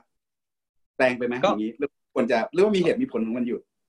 ก็จริง ๆ ผมว่ามันก็เป็นเงื่อนไขที่ที่พอจะใส่ได้นะครับ ถ้าเกิดมันเป็นเป้าหมายที่เราต้องการนะครับ แต่ว่าก็กลับไปว่าถ้าเราเราเชื่อว่าอันนี้เป็น last resort จริง ๆ แล้วเขาต้องการจริง ๆ นะครับ ก็อันนี้พวกนี้ก็อาจจะเป็นเงื่อนไขอันหนึ่งที่ที่ที่ที่ที่พอจะใส่เข้าไปได้ คือทุกๆ มาตรการของรัฐมันก็จะมีคนที่มีแรงจูงใจในการหาประโยชน์จากระบบ หรือว่าพยายามอาจจะมีบางคนที่พยายามจะเอาเปรียบระบบอะไรอย่างเงี้ยได้อยู่ เราจะลดลูกโพตรงไหนยังไง เราจะออกแบบมาตรการ อะไรอื่นได้อีกบ้างครับ ในการลดแรงจูงใจในการหาประโยชน์จากระบบ หรือว่าป้องกันการเอาเปรียบของเอกชนโดยโดยเจตนา มันทำอะไรได้อีกบ้างยังไง ครับจริงๆจริง ๆ มันมีมันมีสองประเด็นนะครับอีกอันหนึ่งที่หลาย ๆ คนตั้งข้อสังเกตก็คือว่าถ้าเริ่มมีการใช้ discretion มากขึ้น เช่น มีคณะกรรมการเลือกว่าใครควรจะได้หรือใครไม่ควรจะได้เนี่ย ก็จะเกิดเป็นถูก ตั้งคำถามอีกว่าเอ๊ะคณะกรรมการเหมาะสมหรือไม่ใช่ไหมครับถ้าเราไปดูในต่างประเทศเนี่ยวิธีหนึ่งที่เขาทำเนี่ยคือเขาตั้งโต๊ะเลยนะครับ แล้วก็บอกเลยว่ากำหนดเงื่อนไขขั้นต่ำคืออะไร เช่น credit rating ต้องเป็นเท่านี้นะครับจะมาใช้เนี่ยต้องจ่าย spread แพงขึ้นเท่าไหร่นะครับ แล้วใครมาเนี่ยรับหมดนะครับ ซึ่งตรงนั้นเนี่ยก็จะได้ไม่ต้องไม่ต้องมานั่งคอยหากันว่าช่วยใครหรือไม่ช่วยใคร แต่ว่ามาเถียงกันก่อนดีกว่าว่าเงื่อนไขที่จะช่วยเนี่ย เหมาะสมเพียงพอหรือไม่นะครับ แล้วก็ทำหน้าที่เป็นผู้ช่วยรายสุดท้ายจริง ๆ นะครับ ก็คือคิดแพงหน่อยแต่ว่าใครมีปัญหาเข้ามา แล้วก็จะจะจะจะช่วยเต็มที่ แล้วก็คนก็จะไม่ต้องกังวลใช่ไหมครับอีกอันหนึ่งก็คือว่าสามารถที่จะกำหนดเงื่อนไขเมื่อกี้นะครับที่ที่ที่ใส่เข้าไปแล้วก็พยายามที่จะเขาต้องเข้าไปติดตามการใช้เงินด้วยว่า หลังจากรับเงินไปแล้วเนี่ยนะครับเอาไปใช้ตามประโยชน์หรือไม่นะครับ มีการจ่ายคืนเจ้าหนี้บางส่วน หรือผู้ถือหุ้นก่อนที่จะเอามาจ่ายคืน กองทุนหรือไม่ใช่ไหมครับอันนั้นก็อาจจะเป็นเงื่อนไขที่ต้องใส่เข้ามาว่าต้องยอมให้เข้าไปติดตามการใช้เงินด้วยใช่ไหมครับแล้วก็อีกอันหนึ่งที่มีคนตั้งข้อสังเกตก็คือว่านะครับถ้าเกิดอย่างเช่นเงื่อนไขวันนี้ที่หลาย ๆ คนพูดถึงเนี่ยก็คือต้องมีคนเข้ามาเป็น co-investment ด้วยเพื่อความเสียหายเนี่ยไม่ได้เกิดขึ้นกับแบงก์ชาติคนเดียวนะครับแต่ว่าต้องมีคนอื่นมาร่วมรับความเสียหายด้วยนะครับอันนี้ก็จะจะมีคนถกเถียงกันทั้งข้อดีและข้อเสียนะครับข้อเสียนี่ก็คือว่า ถ้าเกิดเขาหาคนมาได้ไม่ครบล่ะนะครับคือสมมุติว่าเช่นต้องรีไฟแนนซ์หนึ่งพันล้านนะครับหาคนมาใส่ได้แค่ร้อยล้านนะครับแบงก์ชาติก็จะ match ได้แค่อีกหนึ่งร้อยนะครับยังไงก็ default อยู่ดีหรือเปล่า อันนั้นก็จะกลายเป็นปัญหาเหมือนกันว่า เนื่องจากว่าไม่ได้ช่วยเต็มที่นะครับจะทำอย่างไรคือหมายถึงแบงก์ชาติไม่ได้ไม่ได้ไปซื้อหุ้นกู้ให้กับรายนั้น เจ้าเดียวคือจะมาขอเงินจากแบงก์ชาติได้เนี่ยต้องต้องมีคนมาร่วมลงทุนก่อน แบงก์ชาติอาจจะ support ครึ่งหนึ่งอีกครึ่งหนึ่งคุณต้องไปต้องไปคุยกับตลาด หรือจะไปคุยกับธนาคารพาณิชย์ก็แล้วแต่ ใช่ครับ ก็ก็นั่นนั่นคือเหมือนกับเงื่อนไขหนึ่งที่ที่ตอนนี้มีการพูดถึงครับ ถ้าเราเปิดจดหมายเปิดผนึกของดรวิรพงษ์และคณะเนี่ยนะครับ ก็จะเห็นคำถามอยู่บางข้อนะครับ เช่นคำถามที่บอกว่าทำไมธนาคารกลางต้องทำเองทำไมไม่เลือกทำผ่านสถาบันการเงินของรัฐ อย่างกรุงไทย อย่างทอสทกสหรือออมสิน คือให้สถาบันการเงินของรัฐเนี่ยเป็นคนเข้าไปช่วย แล้วก็ให้แบงก์ชาติจัดสรรสินเชื่อดอกเบี้ยต่ำให้กับแบงก์เหล่านั้น ตอบคำถามนี้ยังไงครับ คือจริง ๆ ผมว่าตอบได้สองสามประเด็นนะครับ ประเด็นที่หนึ่งเนี่ยจริงๆ มันก็เป็นเหมือน facility ที่มีอยู่แล้วก็คือตัว soft loan ใช่ไหมครับงั้นถ้าเกิดใครที่ไม่ได้เข้าข่ายไม่อยากจะมาเข้าโปรแกรมนี้เนี่ยก็ไปเข้าผ่านทาง soft loan ได้นะครับ ประเด็นที่สองเนี่ยนะครับการที่ให้ ธนาคารมาช่วยเนี่ยนะครับในภาวะที่เกิดวิกฤตสุดๆเนี่ยนะครับมันก็ตั้งคำถามเหมือนกันว่าจังหวะนั้นเนี่ยธนาคารเองเนี่ยนะครับจะมีปัญหาหรือมีความสามารถเพียงพอหรือไม่นะครับถึงแม้ว่าจะเป็นธนาคารรัฐก็ตามนะครับ แต่ว่าถ้าเกิดอยู่ในภาวะวิกฤตสุดๆนะครับธนาคารก็อาจจะคิดเหมือนกันว่าเอ๊ะจะมาช่วยดีหรือไม่ช่วยดี เพราะก็ต้องห่วงสภาวะปัญหาของตัวเองนะครับแล้วก็การเข้ามาช่วยเนี่ยก็อาจจะกลายเป็นไปแบกภาระเพิ่มเติมนะครับแล้วถ้าเกิดมีความเสียหายเกิดขึ้น ก็อาจจะมีความเสียหายต่อธนาคารได้อีก นะครับดังนั้นการที่เอาอย่างธนาคารกลางเนี่ยไปวางไว้นะครับ แล้วก็เป็นตัว backstop เป็นคนจัดหาสภาพคล่องเพิ่มเติมเนี่ยเป็นการสร้างความมั่นใจให้กับตลาด ถึงไม่มีใครมาใช้ ยิ่งไม่มีใครมาใช้ยิ่งดีนะครับ อย่างใดอย่างน้อยเนี่ยให้ให้เห็นว่ามีโต๊ะวางอยู่ แล้วก็มีคนที่พร้อมที่จะเข้าไปช่วยเหลือได้ตลอดเวลาเนี่ยก็เป็นการสร้างความมั่นใจเพราะคิดว่าในภาวะที่เกิดวิกฤตจริงๆเนี่ยผมคิดว่าฟ a c i l i t y อย่างเงี้ยการมีความมั่นใจมากๆเนี่ยนะครับจริงๆแล้วช่วยแก้ปัญหาได้ด้วยซ้ำนะครับแล้วเราก็เห็น ประสบการณ์อย่างเช่นที่เฟดทำนะครับ ตอนนี้เฟดธนาคารกลางอเมริกาเนี่ยนะครับทำโครงการคล้ายๆอย่างเงี้ยหลายโครงการเลยนะครับ ทั้งในตลาดแรกตลาดรองนะครับ ในช่วงช่วงปลายเดือนมีนาคมเนี่ยเราเห็นสเปรดนะครับหรือราคาของตราสารหนี้ภาคเอกชนเนี่ยนะครับตัวสเปรดเนี่ยพุ่งสูงขึ้นไปค่อนข้างเยอะ แต่พอธนาคารกลางเข้ามานะครับยังไม่ได้ใช้เงินเลยนะครับ แค่มาบอกว่าจะช่วยเนี่ยนะครับตัวสเปรดเนี่ยมันก็ค่อยๆ ลดลงความตื่นตระหนก แล้วก็ความเสี่ยงที่จะทำให้เกิดวิกฤตการทางการเงินเนี่ยก็ลดลงไปได้ค่อนข้างเยอะทีเดียวเมื่อกี้เราอ่านจดหมายจันโกรงก็ให้เหตุผลไปแบบนั้นนะครับ แต่อันนี้ทางแบงก์ชาติเขาก็ออกมาตอบเหมือนกันนะครับว่า ถ้าให้แบงก์ชาติเนี่ยให้ซอฟท์โลนไปที่ธนาคารพาณิชย์เป็นผู้ช่วยเหลือแทน ก็จะไม่เป็นลาสรีซอสจริง ๆ แต่ยิ่งเป็นการให้ประโยชน์อุ้มเอกชนด้วยดอกเบี้ยยิ่งต่ำเข้าไปใหญ่นะครับแต่ว่าถ้าเกิดมาทำด้วยวิธีการของแบงก์ชาติเนี่ย ดอกเบี้ยมันจะสูงแล้วก็เป็นแหล่งเงินกู้แหล่งสุดท้ายจริงๆ ถ้าเกิดเอกชนหาไม่ได้ ครับเหตุผลสองฝั่งนี้ใครฟังขึ้นใครฟังไม่ขึ้นมากกว่ากัน คือจริง ๆ ผมคิดว่าเอ่อวิธีที่พูดถึงว่าปล่อยทางทางการพาณิชย์เนี่ยก็ก็อย่างที่อย่างที่เรียนคือมีอยู่แล้วก็คือทำฝั่งซอฟท์โลนซึ่งก็ควรต้องทำต่อเนื่องนะครับแล้วก็เป็นการจัดหา facility แบบนั้นเลยนะครับ ก็คือแบงก์ชาติหา liquidity ให้กับธนาคารพาณิชย์หรือธนาคารของรัฐนะครับ แล้วใครที่ไม่เข้าข่ายโครงการนี้ก็ไปขอตรงนั้น นะครับงั้นตรงนั้นก็ก็ก็ก็ควรจะมีตรงนี้ก็ควรจะมีเพื่อสร้างความมั่นใจให้กับตลาดตราสารหนี้ได้เหมือนกันนะครับ ว่าใครที่กำลังตัดสินใจว่าจะโรหรือไม่โรบริษัทที่ดีมากๆเนี่ยก็ต้องบอกว่าอ๋อถึงถ้าเกิดโรไม่ครบใช่ไหมครับแบงก์ชาติก็จะมาช่วยอยู่ดีงั้นโรไปเถอะอะไรเงี้ยครับถ้าเกิดมีความมั่นใจในในในในผู้ออกตราสารมากๆขนาดนั้นนะครับครับก็อีกประเด็นหนึ่งที่จดหมายเปิดผนึกพยายามจะตั้งคำถามก็คือการทำแบบนี้ มันเปิดช่องให้ใช้ธนาคารกลาง เพื่อประโยชน์ให้เอกชนเฉพาะราย อย่างไม่โปร่งใสในอนาคตได้ไหม และจะออกแบบการป้องกันยังไง ซึ่งเรื่องนี้ดรพิพัฒน์ก็ตอบมาบางส่วนแล้วมีอะไรอยากจะเติมตรงนี้อีกไหมครับ ครับจริง ๆ จริง ๆ ผมคิดว่าถ้าถ้าเราจะให้จริงๆนะครับ ผมคิดว่าเราเราควรจะใช้ discretion ให้น้อยที่สุดนะครับ แต่ว่าวิธีที่กำลังจะแก้ปัญหาเนี่ยผมคิดว่าพอมีคนตั้งคำถามแบบนี้วิธีการแก้ปัญหา โดยทั่วไปก็จะกลายเป็นว่าไปตั้งคณะกรรมการกันเถอะนะแล้วก็มีคนจากแบงค์ชาติจากกรตจากอะไรก็แล้วแต่ แต่ผมว่าตรงนั้นเนี่ยจะกลายเป็นเป็นการเพิ่มเพิ่ม discretion นะครับแล้วก็เพิ่มคำคอรหาได้เหมือนกัน ถ้าไม่สามารถที่จะอธิบายได้ว่าทำไมให้หรือไม่ให้ แต่การถ้าตั้งเงื่อนไขเอาไว้ก่อน แล้วแล้วให้มี discretion น้อยที่สุดคิดว่าตรงนั้นน่าจะน่าจะตอบโจทย์ได้มากกว่า แล้วก็มีคำคอรหาน้อยกว่า ถ้าถ้าทุกคนตกลงแล้วก็เชื่อมั่นในในเงื่อนไขที่ตั้งขึ้นมา ถามจริง ๆ คนแบงค์ชาติเนี่ยมีศักยภาพพร้อมทำงานในหน้าที่ใหม่นี้ไหมครับโอ้ยผมว่าแน่นอนครับ แล้วผมคิดว่ามันเป็นโจทย์ที่องค์กรอย่างเช่นธนาคารกลางทั่วไปนะเพราะถ้าเราเราเราย้อนไปดูเนี่ยสิ่งที่ธนาคารกลางไม่ว่าจะเป็นธนาคารกลางอเมริกาธนาคารอังกฤษธนาคารญี่ปุ่นธนาคารยุโรปเนี่ยก็กำลัง explore หรือว่ากำลังตามตามหาตัวเองใหม่เหมือนกันนะครับเพราะบทบาทเปลี่ยนไปมากๆนะครับ แล้วก็ทุกคนเนี่ยก็ต้อง ตอบโจทย์ในการรักษาเสถียรภาพทางการเงินที่เปลี่ยนไปในในบริบท แล้วก็มิติที่เปลี่ยนไปนั้นเครื่องมือเนี่ยทุกที่นะครับเจอเครื่องมือใหม่ๆหมด แต่ว่าคำถามที่ถูกตั้งเนี่ยผมคิดว่าดีมากๆเลยนะครับ เป็นการฉุกให้สังคมคิดนะครับ ว่าอะไรคือหน้าที่ของธนาคารกลางและหลักการที่ธนาคารกลางต้องรักษาไว้เนี่ยคืออะไรนะครับ ถ้าเราสามารถที่จะตอบโจทย์ 2 อันนี้ได้พร้อม ๆ กันนะครับ ก็คือทำงานใน mandate หรือว่าสิ่งที่ธนาคารกลางควรจะทำในขณะเดียวกันก็รักษาหลักการที่ธนาคารกลางควรจะต้องมีเอาไว้ได้พร้อม ๆ กันผมว่าคิดคิดว่าตรงนั้นจะเป็น solutionูชันที่ดีที่สุดสำหรับทุกคนนะครับ ช่วงต้นดรพิพัฒน์บอกว่าธนาคารกลางในต่างประเทศก็ทำอะไรคล้ายๆกับแบบนี้ เขาทำต่างจากเราในแง่รายละเอียดตรงไหน และเราเห็นเครื่องมือหรือนวัตกรรมใหม่ๆ ของธนาคารกลางทั่วโลกในการรับมือวิกฤตรอบนี้ที่น่าสนใจอะไรบ้างครับ ครับจริงๆ ผมคิดว่านะครับ ถ้าในแง่ของมิติของการใช้อย่างที่เรียนนะครับ คือคนส่วนใหญ่เนี่ยคือใช้คำว่า whatever it takes นะครับ คือมีอะไรทำทำหมดนะครับ ถ้าดูธนาคารกลางเช่นธนาคารกลางอเมริกาเนี่ยนอกจากการซื้อพันธบัตรโดยตรงแบบที่เมื่อกี้พูดคุยกันแล้วนะคือตั้งกองทุนขึ้นมานะครับ แล้วก็บอกว่าจะซื้อแล้วก็มีรัฐนะครับ เข้ามาเป็นทุนประเดิม แล้วก็บอกว่ารับความเสียหายให้ 10% 20%แรกก็ว่าไป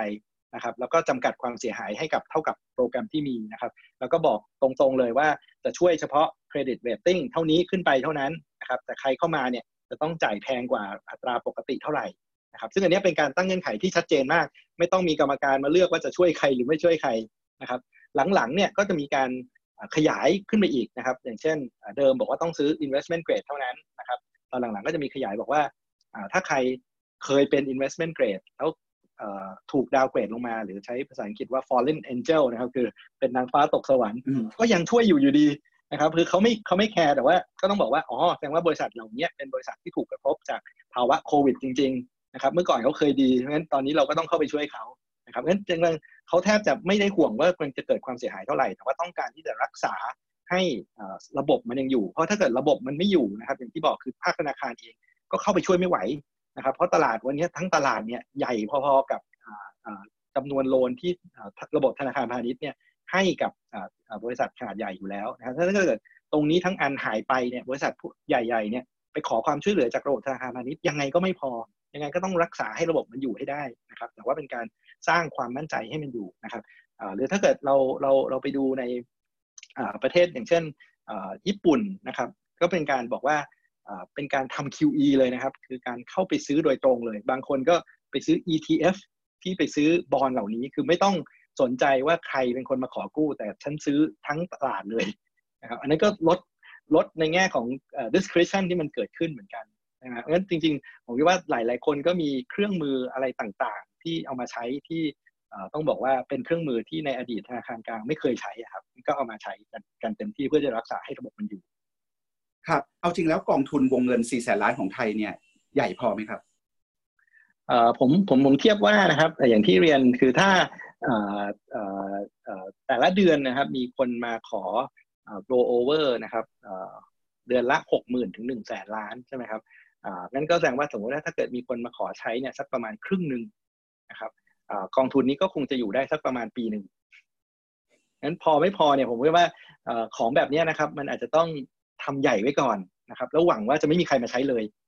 นะฮะเราให้ตลาดไปเคลียร์กันเองพอตลาดมีความมั่นใจมากๆเนี่ยเราไปเคลียร์กันเองไปสามารถจับสรรกันได้เนี่ยนะครับแต่ตรงนั้นก็ต้องบอกว่าถ้าถ้าถ้าใหญ่จนตลาดมีความมั่นใจ อันนี้ก็คือเพียงพอนะครับแต่ว่าถ้ามีคนมาใช้เยอะๆมาก ๆ เนี่ย อันนั้นก็อาจจะเริ่มแสดงว่าเริ่มมีสัญญาณของการมีปัญหาแล้วครับมาตรการนี้ดูเหมือนกับว่าออกแบบมาสำหรับสู้ศึกระยะสั้นเหมือนกัน คือแก้ปัญหา liquidity ปัญหาสภาพคล่อง ในกรณีที่คนไม่มีความเชื่อมั่นต่างๆ แต่ถ้าเกิดสถานการณ์โควิดเนี่ยมันไปแรงไปหนักกว่าที่คิด มันไม่จบใน 6 เดือน ไอ้ปัญหา liquidity นี่มันอาจจะกลายเป็นปัญหา solvency แล้ว ถ้าอย่างนั้นเราต้องทำยังไงต่อครับ ต้องคิดใหม่ในเรื่องพวกนี้ยังไง หรือต้องทำอะไรต่อเนื่องจากที่เป็นครับอันนี้ผมคิดว่าเป็นเป็นโจทย์ใหญ่มากๆเลยนะครับ เพราะว่าวันนี้เราเราเหมือนเราตั้ง working assumption กันอยู่ว่าขอให้โควิดเนี่ยมันหายไปภายในสองสามเดือน แล้วหลังจากนั้นชีวิตเราก็จะเป็นเหมือนเดิมนะครับ แล้วคำถามก็คือว่าแล้วถ้ามันไม่เหมือนเดิมล่ะใช่ไหมฮะแล้วก็ถึงเหมือนเดิมหรือไม่เหมือนเดิมเนี่ยมันก็มีโอกาสมาก ๆ ที่จะมีคนบางส่วนไปไม่รอดงั้นการผิดนัดชำระหนี้เนี่ยเป็นเรื่องปกติเรื่องธรรมดาแน่นอนนะครับงั้นในการที่มาช่วยอย่างนี้นะครับ ผมคิดว่ามันมันเป็นความจำเป็นเพื่อจะรักษาระบบเอาไว้ แต่ว่าในขณะเดียวกันเนี่ยเราก็จะต้องจัดเตรียม facility ตามลงมาเรื่อยๆนะครับเช่น ถ้าเราให้ในในฝั่งของตลาดตราสารหนี้แล้วนะครับแล้วยังไม่มีใครมา roll over อีก ผมคิดว่าเราก็ต้องไปช่วยในฝั่งของ soft loan นะครับเพื่อที่จะให้คนที่ไม่สามารถโรในฝั่งตลาดตราสารหนี้ได้เนี่ยไปขอกู้ในระบบธนาคารอย่างน้อยถ้าธนาคารยังอยากจะช่วยนะครับ ก็ยังมีสภาพคล่องไหลเข้าไปอยู่นะครับ แต่ว่าถ้าธนาคารยังไม่เอานะครับ คือธนาคารก็ยังกลัวความเสียหายผมคิดว่าต้องมีระบบตามลงมาอีกนะครับ เช่นถ้าการปล่อยหนี้แล้วยังไม่มีใครอยากจะอยากจะช่วยนะครับ ก็อาจจะต้องไปหาตราสารที่อาจจะเหมาะกว่านะครับ เช่น อาจจะเป็นหาตราสารที่คล้ายทุนมากขึ้น คือคล้ายหุ้นมากขึ้นนะครับ ก็คือถ้าเกิดปล่อยปล่อยเป็นการปล่อยกู้ปกติเนี่ยนะครับสำหรับผมเนี่ยผมก็คิดว่า upside ไม่มีนะครับ แต่ downside เปิดเต็มเลยนะครับ แต่ถ้าการช่วยเหลือเนี่ยเป็นลักษณะอื่น เช่น เป็นหุ้นนะครับ หรือเป็น prefer share คำว่า prefer share ก็หมายว่าจ่ายดอกเบี้ย แต่สามารถที่จะไม่จ่ายได้ในระยะแรก ๆ นะครับ หรือเป็นสิ่งที่เรียกว่า convertible bond คือเป็นบอลระยะแรก แต่ถ้า ฟื้นกลับขึ้นไป แล้วผมมี share upside ด้วยเป็นลักษณะของหุ้นนะครับ ตรงนี้ก็อาจจะสามารถตอบโจทย์ได้มากขึ้นนะครับ แล้วเราก็เห็นตัวอย่างอย่างเช่นตอนวิกฤตปี 2008เนี่ยนะครับสิ่งที่เกิดขึ้นก็คือว่าเราก็ต้องรัฐบาลสหรัฐเนี่ยตั้งคล้ายๆเบลเอาฟันขึ้นมา เพราะรู้ว่าบางธุรกิจเนี่ยไปไม่รอดครับอย่างเช่น ธุรกิจรถยนต์ธุรกิจอะไรต่างๆ ในช่วงนั้นเนี่ยนะครับสุดท้ายเนี่ยก็คือใส่เงินเข้าไปช่วย แต่ก็ยังต้องต้องทำใจนะครับว่าถ้าโควิดเนี่ยอยู่นานนะครับ ธุรกิจไม่สามารถกลับมาเปิดได้เนี่ยนะครับ เงินแค่ไหนก็ไม่พอ เพราะสิ่งที่เรากำลังเจอเนี่ยคือวิกฤตทางการแพทย์นะครับ ไม่ใช่วิกฤตเศรษฐกิจนะครับงั้นแปลว่าตรงนี้มันคือแค่สร้างความมั่นใจ แต่อย่างไรก็ตามเนี่ยเราก็ต้องไปแก้ที่ต้นเหตุเพราะต้นเหตุมันคือโรคระบาดงั้นเราก็ต้องไปโซฟปัญหาของโรคระบาดให้ได้ ว่าทำยังไงให้โรคระบาดเนี่ยอยู่ในภาวะที่จำกัดนะครับแล้วก็ธุรกิจกลับมาเปิดให้ได้ เพื่อที่จะมีธุรกิจมันหมุนเหมือนเดิมนะและความสามารถในการจ่ายคืนนี้เนี่ยก็กลับมาเหมือนเดิมได้ครับ ครับ ดรพิพัฒน์มีคำตอบตรงนี้ไหมมีหาสมดุลเจอหรือยังเท่าที่ติดตามสถานการณ์มาว่า exit strategy มันอยู่ตรงไหน เราจะสร้างสมดุลระหว่างมาตรการควบคุมโรค กับมาตรการฟื้นเศรษฐกิจให้เศรษฐกิจเดินไปได้ กลับมามีชีวิตต่อยังไง ครับคือคือผมคือผมเชื่อมั่นนะครับว่าการปิดเมืองเนี่ยนะครับในภาวะแรก ๆเนี่ยมันมีความจำเป็นนะครับ แต่ในขณะเดียวกันเนี่ยการปิดเมืองมันก็มีต้นทุนทางเศรษฐกิจมหาศาลเลยอย่างที่เราเห็นนะครับทั้งโลกทั้งโลกเนี่ยกำลังเข้าสู่ ภาวะเศรษฐกิจถดถอยแบบที่ไม่เคยเจอมาก่อนตั้งแต่อาจจะ Great Depression ปี 1930 เนี่ยนะครับ เพราะงั้นถูกเลยนะครับมันมี trade off นะครับหรือการเลือกภาวะ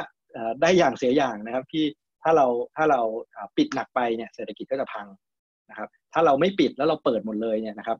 ก็จะเกิดวิกฤตทางการแพทย์นะครับเพราะงั้นเชื่อว่ามันควรจะมีเหมือนโรดแมพนะครับ หรือเป็นแผนที่เราจะต้องสู้เอาไว้ที่ทำไงให้เราค่อยๆ เปิดเมืองได้ โดยที่ทำให้เศรษฐกิจกลับมาหมุนได้นะครับเพราะว่าภาวะปัจจุบันเนี่ยเราเห็นเลยว่า แต่ละประเทศพยายามจะทุ่มเข้าไปโดยการเยียวยาประชาชนเพื่อลดลดผลกระทบที่เกิดจากการปิดเมือง แต่ผมเชื่อว่าเยียวยาอย่างไงก็ไม่พอนะครับ เพราะว่าถ้าเราลองดูเนี่ยนะครับค่าใช้จ่ายภาครัฐเนี่ยปีหนึ่งมันแค่ประมาณสักเก่งก็ยี่สิบสามสิบเปอร์เซ็นของ GDP แต่ภาวะที่กำลังเจอเนี่ยอาจจะใหญ่กว่าภาครัฐทั้งภาคเลย ถ้าเกิดปัญหานี้มันลากไปยาวไปทั้งปี งั้นมันต้องค่อยๆ เปิดเศรษฐกิจให้ได้โดยที่ความเสี่ยงเนี่ยมันมันมันมีไม่มากจนเกินไป งั้นเราอาจจะต้องคุยกันในแง่ของคุณทีเรียนะครับว่าเมื่อไหร่เนี่ยอัตราการผู้ติดเชื้อเพิ่มขึ้นในระดับพื้นที่นะครับมันอาจจะไม่ต้องเป็นทั้งทั้งทั้งทั้งประเทศนะครับ ถ้าเราสามารถที่จะคุมพื้นที่ได้นะครับพื้นที่ไหนเนี่ยไม่มีการติดเชื้อเพิ่มขึ้นในระยะเวลาสัก 14 วันแล้ว อนุญาตให้เขาค่อย ๆ เปิดเมืองกลับมาได้ โดยที่มีมาตรการป้องกันนะครับ เช่น ห้ามคนอยู่ใกล้กันเกิน ต้องใส่หน้ากากต้องใช้แอลกอฮอล์เช็ดมือ ร้านอาหารกลับมาเปิดได้ แต่ห้ามนั่งติดกันนะหรือร้านค้ากลับมาเปิดได้ แต่ต้องจำกัดจำนวนคนเข้าไปอะไรพวกนี้นะครับพยายามที่จะกลับทำให้ธุรกิจเศรษฐกิจเนี่ยกลับมาหมุนได้เหมือนเดิม และในขณะเดียวกันก็ต้องเตือนคนเอาไว้นะครับบอกว่าถ้านะครับจำนวนผู้ติดเชื้อมันสูงขึ้นเนี่ยนะครับคุณอาจจะต้องกลับไปล็อกดาวน์เหมือนเดิม เพื่อเป็นอินเซนティブให้คนเข้าใจตรงกันว่าเรากำลัง จัดการกับอะไรอยู่นะครับงั้นถ้าทำอย่างนี้ได้เนี่ยผมคิดว่าหลาย ๆ ธุรกิจเนี่ยมันจะกลับเข้ามาค่อย ๆ เปิดได้นะครับแต่ว่าโจทย์ที่ใหญ่ที่สุดก็คือว่าแล้วเมื่อไหร่ที่เราจะสามารถเปิดธุรกิจอย่างเช่นการท่องเที่ยวจากต่างประเทศ เมื่อไหร่ที่เราจะสามารถยอมรับคนจากต่างประเทศกลับมาได้ ถ้าถึงเราจะสามารถจัดการปัญหาภายในประเทศได้ แต่ว่าข้างนอกมีอีกคนประมาณสักสองล้านคนติดเชื้ออยู่เนี่ยนะครับอันนั้นก็จะเป็นโจทย์ใหญ่เหมือนกันเพราะว่าถ้ากลับมาไม่ได้เนี่ยการท่องเที่ยวจากต่างประเทศ ซึ่งเคยเป็น สัดส่วนค่อนข้างสำคัญของเศรษฐกิจเนี่ยก็ก็อาจจะกลับมาได้ได้ค่อนข้างลำบากครับโอเคแล้วครับ คือวิกฤตรอบนี้เป็นวิกฤตที่เราไม่เคยเจอมาก่อน เป็นวิกฤตจำเป็นอันเนื่องมาจากวิกฤตสุขภาพ แล้วก็เป็นวิกฤตที่ที่ที่มันเกิดขึ้นทั้งโลกนะครับ ตอนเกิดวิกฤตใหม่ๆเนี่ยคนมองไปว่าเทียบกับวิกฤตแฮมเบอร์เกอร์เมื่อปี 2008 คนเทียบกับวิกฤตเศรษฐกิจไทยเมื่อปี 2540 ตอนนี้เสียงส่วนใหญ่เนี่ยหันไปมอง ทศวรรษแห่งความตกต่ำครั้งใหญ่ทั่วโลกคือ The Great Depression ช่วง 1930 ถ้าเราเรียนรู้บทเรียนจากช่วง Great Depression ช่วง 1930 เนี่ย ตอนนั้นโลกพ้นจากวิกฤตที่มันเจอปัญหาวิกฤตใหญ่ทั้งโลกกันมาได้ยังไงครับ อันนี้ชวนคุยในมุมประวัติศาสตร์เศรษฐกิจนิดนึง ในในในเชิงระบบโลกแมกโครโลกระบบการเงินโลกเนี่ยคราวนั้นมันผ่านกันมายังไง แน่นอนโจทย์ไม่เหมือนกันทีเดียว แต่ว่าเผื่อมีบทเรียนบางอย่างที่ทำให้เราคิดต่อแล้วก็เรียนรู้จากมันได้ ผมคิดว่าบทเรียนสำคัญเนี่ยมีสองสาเรื่องนะครับ แล้วก็อาจจะเป็นบทเรียนว่าอาจจะไม่ใช่ว่าพ้นออกมาได้ยังไง แต่ทำไมถึงไม่พ้นใช่ไหมครับ อย่างเช่นคุณเบนเบนนังเก้เนี่ยเคยออกมาออกมาพูดนะครับ บอกว่าสาเหตุหนึ่งที่โลกอยู่ในภาวะ Great Depression เนี่ยเพราะว่าธนาคารกลางสหรัฐนี่แหละ tighten monetary policy เร็วไปหน่อยนะครับ คือคือคือเหมือนกับบอกว่างั้นบทบทเรียนอันที่หนึ่งก็คือว่าถ้าต้องการให้ฉุดเศรษฐกิจกลับมาเนี่ย ต้องทำ whatever it takes จริงๆนะครับทั้งนโยบายกระตุ้นเศรษฐกิจทั้งนโยบายการเงินนโยบายการคลังนะครับแล้วไม่ใช่ทำประเทศเดียวนะต้องทำด้วยกันทุกประเทศทั้งโลกมันถึงจะ uplift เศรษฐกิจโลกขึ้นมาได้ ใช่ครับ แล้วก็ภาวะรอบนี้เป็นที่น่าสนใจคือเป็นช็อคที่ทุกคนเจอพร้อม ๆ กันหมดในลักษณะคล้าย ๆ กันนะครับเพราะปกติเนี่ยเราจะไม่เคยเจอปัญหาอย่างนี้ใช่ไหมเราจะเจอแค่บางที่นะแต่ตอนนี้เราเห็นเลย disruption เนี่ยมันเกิดขึ้นในในใน magnitude แล้วก็ใน ขนาดแล้วก็ในปัญหาที่ที่ใกล้เคียงกันเหมือน coordinated policy เนี่ยมีความจำเป็นมาก เพราะการทำคนเดียวก็อาจจะมี consequence ทางทางทางลบต่อต่อประเทศอื่นได้งั้นการทำพร้อมๆ กันเนี่ยมีความจำเป็นมาก ถามว่าเศรษฐกิจฟื้นขึ้นมาได้ยังไงช่วงนั้น อาจจะถ้าถ้าตอบเนี่ยอาจจะบอกว่าเกือบจะไม่ฟื้นจนกระทั่งเกิดสงครามโลกอีกครั้งหนึ่ง ใช่ไหมคือมันลากยาวขนาดนั้นนะตั้งตลอดทศวรรษ 1930 จนถึงปลายปลาย 1930 แล้วขึ้นมาฟื้นจริง ๆ ตอนที่มีการใช้จ่ายเรื่องของสงครามกลับคืนมานะครับเพราะฉะนั้นจริง ๆ ก็คือเหมือนกับบอกว่าถ้าเศรษฐกิจเนี่ยมันฟุบลงไปแล้วเนี่ยมันใช้เวลาค่อนข้างนานแล้วกว่าจะขุดขึ้นมาได้นะครับเพราะฉะนั้นวันนี้คือเกือบจะทุกคนเลยบอกว่าเหมือนบอกว่าบ้านกำลังไฟไหม้อยู่นะครับเอาน้ำฉีดไปเถอะนะครับยังไม่ต้องกลัวพรมเปียกเดี๋ยวพรมเปียกเดี๋ยวเอาเคยเอามา ตากทีหลังก็ได้นะครับเพราะฉะนั้นวันนี้เหมือนกับทำไงก็ได้ต้องช่วยปัญหาที่อยู่เผชิญอยู่ข้างหน้าไปก่อนนะครับแล้วค่อยเดี๋ยวค่อยค่อยมาจัดการ consequence ที่มันจะเกิดขึ้นทีหลังเพราะไม่งั้นเนี่ยต้นทุนมันอาจจะแพงกว่าการพยายามรักษาพรมเอาไว้ช่วงทศวรรษ 1930 ตอน Great Depression เนี่ยเราก็รอดมาด้วยนโยบายการใช้จ่ายภาครัฐนะครับ ทั้งการเงินโดยเฉพาะการคลังนะครับ ก็คือนโยบายแนว Keynesian ที่เน้นเรื่องการใช้จ่ายเน้นบทบาทภาครัฐ ในการกระตุ้นเศรษฐกิจรักษาเสถียรภาพของระบบเศรษฐกิจ ช่วงนั้นก็ถ้าเราพูดถึงเคนเซียนช่วงนั้นก็เป็นเคนเซียนการทหารใช่ไหมครับ มีสงครามโลกครั้งที่สองรอบนี้มันจะเป็นเคนเซียนแบบไหนนักเศรษฐศาสตร์เริ่มพูดเถียงกันยังไงบ้างผมผมว่าตรงนี้คงไม่มีใครถกเถียงนะว่ายังไงเนี่ยต้องการการกระตุ้นผ่านนโยบายการคลังแน่นอนนะครับ แล้วก็ระยะแรกเนี่ยอาจจะเป็นการใช้คำว่าเยียวยาก่อนนะครับแต่ละประเทศวันนี้คือเยียวยาทั้งนั้นเลยคือ ใครที่ตกงานเอาเงินใส่มือไปก่อน เพื่อไม่ให้อดตายนะครับ แล้วก็สามารถที่จะ พยุงธุรกิจต่างๆ ไม่ให้ไล่คนออกเพราะทุกคนรู้หมดว่าถ้าไล่คนออกไปเนี่ยธุรกิจพังไปแล้วเนี่ยนะครับถึงโควิดกลับมาเนี่ยมันยากที่จะประกอบร่างกลับมาให้เศรษฐกิจมันเดินไปได้นะครับหลังจากโควิดจบเนี่ยผมคิดว่าต้องมีการกระตุ้นผ่านนโยบายการคลังเพิ่มขึ้นอีกมหาศาลนะครับแต่ภาวะวันนี้กับภาวะวันนั้นเนี่ยความแตกต่างคือระดับหนี้ใช่ไหมฮะวันนี้ประเทศใหญ่ๆเนี่ยนะครับมีหนี้เกินร้อยเปอร์เซ็นต์ของ GDP เป็นเกือบหมดเลยนะครับขนาดสหรัฐเองเนี่ยวันนี้ข้ามร้อยเปอร์เซ็นต์ของ GDP ไปแล้ว นะครับ แล้วก็อาจจะขึ้นอยู่ในอัตราประมาณสักสิบถึงสิบห้าเปอร์เซ็นต์ของ GDP ที่กำลังเกิดขึ้นอยู่นี่ยังไม่รู้ยังไม่รวมการกระตุ้นเศรษฐกิจภายหลังนะครับ แล้วถ้าโควิดไม่จบภายในสองสามเดือนนะครับ กลายเป็นสี่เดือนหกเดือนเนี่ยต้องใส่เข้ามาเรื่อยๆ เพราะบอกแล้วคือการเยียวยาคือการทำให้คนยังไม่อดตายนะครับวันนี้สิ่งที่คนกังวลเนี่ยไม่ใช่ว่าจะใช้ยังไงแล้วคำถามคือจะ finance ยังไงใช่ใครจะมาจะถามอยู่เนี่ยว่าโลกจะเอาเงินที่ไหนมา finance เศรษฐกิจทั้งโลกได้เนี่ย เนี่ยครับคืออันนี้เป็นโจทย์ที่คนคุยกันเยอะมากเลยนะครับ แล้วก็วันนี้ solution เดียวดูเหมือนจะเป็น solution เดียวก็คือธนาคารกลางนะครับก็คือถ้าไม่มีคนซื้อเนี่ยสุดท้ายก็ต้องให้ธนาคารกลางซื้องั้นคำถามต่อไปก็คือว่าแล้ว consequence ของการพิมพ์เงินเพื่อซื้อพันธบัตรรัฐบาลแบบไม่จำกัดแบบที่โลกกำลังเจออยู่เนี่ย consequence คืออะไรนะหลายคนบอกว่าจะเกิดถึงเงินเฟ้อเยอะๆหรือเปล่านะครับ หรือถึงการล่มสลายของพันธบัตรรัฐบาลสหรัฐ หรือการล่มสลายของค่าเงินดอลลาร์สหรัฐหรือเปล่าใช่ไหมแต่ถ้าเรามาดูจริงๆเนี่ยครับอย่างที่บอกคือมันมันไม่รู้เป็นโชคดีหรือโชคร้ายนะครับ คือสหรัฐไม่โดนคนเดียว ทุกคนเจอปัญหาที่เดียวกันหมดนะครับแล้ว consequence วันนี้สิ่งที่เกิดขึ้นเนี่ยคือกลายเป็นว่าใครที่มีความสามารถในการพิมพ์เงินเยอะเนี่ยรอดก่อนถูกไหมเพราะพิมพ์เงินมีคนมาจัดการปัญหาได้ก่อนนะครับ ตัวอย่างง่ายๆนะครับ ถ้าเกิดดูเนี่ยอินโดนีเซียเมื่อเมื่อสองสัปดาห์ที่แล้วเนี่ยประกาศว่าจะ ซื้อพันธบัตรรัฐบาลจาก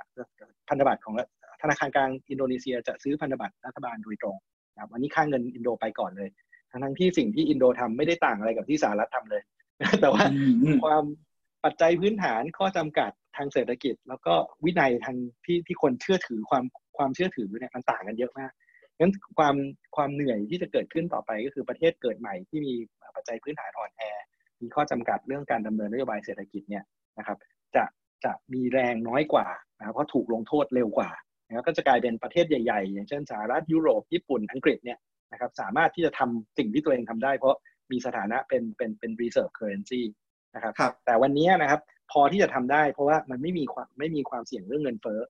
แต่ว่าวันไหนก็ตามที่คนเริ่มเห็นสัญญาณเงินเฟ้อกลับมาหรือเศรษฐกิจเริ่มกลับมาหมุนเนี่ยนะครับตรงนั้นเนี่ยจะเป็นความเสี่ยงสำคัญว่าเราจะกลับเข้าไปอยู่ในภาวะ เงินเฟ้อสูงหรือเปล่า และ consequence ของการพิมพ์เงินในวันนี้คืออะไร ครับที่เราคุยเรื่องโจทย์โลกที่ประเทศไทยพร้อมรับมือ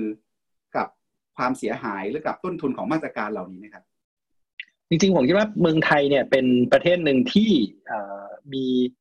ศักยภาพนะครับในการใช้ช่องว่างทางการคลังค่อนข้างเยอะนะครับ เพราะว่าวันนี้ถ้าเกิดเราดู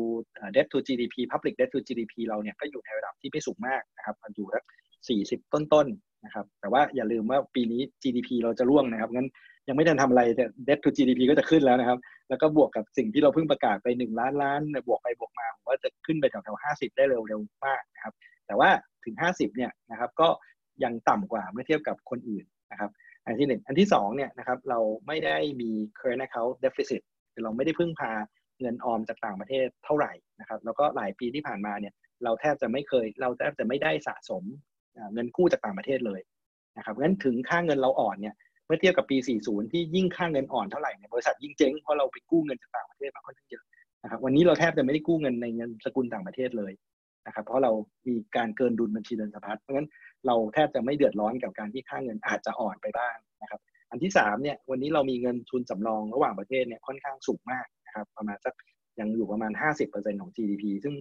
น่าจะเป็นอันดับ2รองจากจีนอะไรเงี้ยนะครับในเรื่องของ reserve ต่อ GDP งั้นเราเนี่ยอยู่ในสถานะเมื่อเทียบกับคนอื่นใน emerging market ด้วยกันอยู่ในสถานะที่ที่ค่อนข้างดีมาก เพราะฉะนั้นผมคิดว่าตรงเนี้ยมันเป็นข้อดีที่ทำให้เราเนี่ยสามารถที่จะเผชิญปัญหานี้ไปได้ค่อนข้างค่อนข้างสบายครับอาจจะไม่สบายแต่ว่าเมื่อเทียบกับคนอื่นแล้วเนี่ยอาจจะเดือดร้อนน้อยกว่าคนอื่นไอ้ตัวมาตรการนี้ถ้าสุดท้ายแล้วมันเกิดความเสียหายในใครต้องเป็นคนรับ รัฐบาลต้องเป็นคนรับใช่ไหมครับ ไม่ใช่แบงค์ชาติ ใช่ครับ เพราะว่าสุดท้ายเนี่ยก็คือรัฐบาลก็เป็นเจ้าของแบงค์ชาติ แต่ว่าการออกพรกรเนี่ยเป็นการบอกว่าให้รัฐบาลเนี่ยเข้ามารับความเสียหายที่เกิดขึ้นกับตัวมาตรการนี้โดยตรงนะครับ แต่ว่าก็ต้องหวังนะครับว่าการปล่อย4ี่แสนเนี่ยไม่ได้หมายความว่าจะเสียหายทั้งหมด4ี่แสนถูกไหมฮะนั้นความเสียหายเนี่ยถ้าไม่มีใครมาใช้เลยก็จะไม่มีความเสียหายเลยนะครับหรือว่าถ้าปล่อยไป4ี่แสนเสียหายสักสิบเปอร์เซ็นต์มันก็อาจจะประมาณสักสี่มากกว่า คืออาจจะไม่ได้ไม่ได้ไม่ได้ต้องคิดว่ามันจะเสียหายทั้งหมด ครับดูวิกฤตโควิด -19 รอบนี้แล้วคำถามสุดท้ายแล้วครับ จริงๆ ถ้าให้คุยไปเรื่อยๆ ก็คุยกันสนุกไปได้เรื่อยๆ นะครับ แต่ว่าเดี๋ยวต้องดรพิพัฒน์ต้องไปประชุมต่อนะครับคือคำถามสุดท้ายก็คือในวิกฤตโควิด -19 ตรงนี้เนี่ยในฐานะนักเศรษฐศาสตร์ คนรักเศรษฐศาสตร์เนี่ยตอนนี้สนุกกระโจทย์อะไร ตื่นตาตื่นใจกับเรื่องอะไรในวิกฤตรอบนี้ครับครับจริงๆผมว่าเมื่อกี้ที่เราคุยเลยนะครับ มันเป็นสิ่งที่เราไม่เคยเจอมาในอดีตนะครับหนึ่งก็คือเป็นช็อคที่ เจอทุกประเทศทั่วโลกนะครับ อันที่สองเนี่ยนโยบายการเงินก็ไม่เคยมาไกลขนาดนี้นะครับ สมัยก่อนเนี่ยเราบอกว่าเราตั้งธนาคารกลางมา เพื่อไม่ให้ธนาคารกลางพิมพ์เงินให้รัฐบาลใช้ วันนี้เราเห็นเราเห็นธนาคารกลางทั่วโลกแล้วก็รัฐบาลทั่วโลกเนี่ยค่อยๆฉีกตำราเศรษฐศาสตร์ที่เราเคยเรียนมาสมัยเด็ก ๆ ทีละหน้าทีละหน้าทีละหน้านะครับ แต่ก็ต้องเข้าใจได้ว่าถ้าไม่ทำเนี่ยนะครับมันเกิดความล่มสลายของเศรษฐกิจเนี่ยต้นทุนมันจะแพงกว่าการฉีกตำราทิ้งนะครับ แต่สิ่งที่น่าสนใจก็คือว่าสามารถฉีกตำราไปเรื่อยๆ โดยยังไม่มีคอนซิเควนต์เลยนะครับสมัยก่อนถ้าจำได้นะเมื่อก่อนคนบอกว่าทำ QE ทำไม่ได้นะฮะถ้าทำแล้วเงินเฟ้อจะเกิดขึ้นมหาศาลนะครับหลายคนบอกว่าดอกเบี้ยจำได้ไหมฮะดอกเบี้ยห้ามต่ำกว่าศูนย์ดอกเบี้ยติดลบไม่ได้ถ้าติดลบปุ๊บโอ้เป็นไปได้ยังไงใครจะกู้ได้ดอกเบี้ยติดลบ วันนี้เราเห็นสิ่งที่มันเกิดขึ้นเนี่ยโอ้โหมันมันมันมันทำให้สิ่งที่เราเรียนมาสมัยเมื่อก่อนเนี่ยมันโยนทิ้งถังขยะไปหมดเลยนะครับแล้ว มันเหมือนกับเรากำลังเข้าไปสู่ดินแดนใหม่ๆซึ่งเราไม่รู้แล้วว่าคอ่า consequence มันจะคืออะไรนะครับ แล้วก็สิ่งที่เราเคยร่ำเรียนมาเนี่ยวันนี้ถูก challenge เต็มไปหมดเลย แล้วก็สิ่งที่ทำให้มันน่าสนใจมากก็คือว่าแล้วข้างหน้าเนี่ยเรากำลังรออะไรอยู่ เรากำลังจะเผชิญหน้ากับอะไรอยู่ด้วยที่สิ่งที่เราเรียนมาไม่สามารถถูกใช้ในการทำนายผลที่เกิดขึ้นได้แล้ว ตอนนี้ถ้าเกิดสมมติเป็นนักวิจัยเนี่ย มีโจทย์วิจัยอะไรที่ที่สนใจอยากตอบ ผมผมคิดว่าเอ่อถ้าถ้าถ้าเกี่ยวถ้าเกี่ยวเนื่องกับตรงนี้เลยนะครับ ผมคิดว่าปัญหาโจทย์พวกนี้นะครับ ซึ่งผมว่ามันจะมีเต็มไปหมดเลยนะครับ ว่าเวลาช็อคเกิดขึ้นแบบนี้มันมีผลยังไงกับเศรษฐกิจโดยรวม ซึ่งวันนี้เราก็ยังวัดไม่ค่อยถูกนะครับ ว่าผลที่เกิดขึ้นจะเกิดขึ้นอะไร แล้วมันก็เกิดขึ้นในในหลาย ๆ มิตินะครับ ทั้งมิติทางเศรษฐกิจมหาภาคมิติทางเศรษฐศาสตร์แรงงานนะครับ ว่าคนที่ได้ผลกระทบเป็นอย่างไรนะครับ มามิติทางถ้าเรามองดูในแง่ของการกระจายรายได้เนี่ยเราก็เห็นเลยว่าการเอาตัวรอดในภาวะที่มันแปลกๆแบบนี้ก็มีไม่เหมือนกันนะคนรวยเอาออกเอาตัวรอดได้แบบหนึ่งคนจนมีทางเลือกน้อยกว่านะครับนั้นแล้วเราก็เห็นว่าผลกระทบเนี่ยหลายคนบอกว่าเชื้อไวรัสไม่เลือกรวยจน แต่เราก็เห็นแล้วว่าคนจนจะถูกกระทบผลกระทบมากกว่าคนรวยมหาศาลนะครับอันเนี้ยอันนี้หลายหลายคนบอกว่าอะไรนะโรคระบาดเนี่ยเป็น the great leveler ใช่ไหมเป็นสิ่งที่ทำให้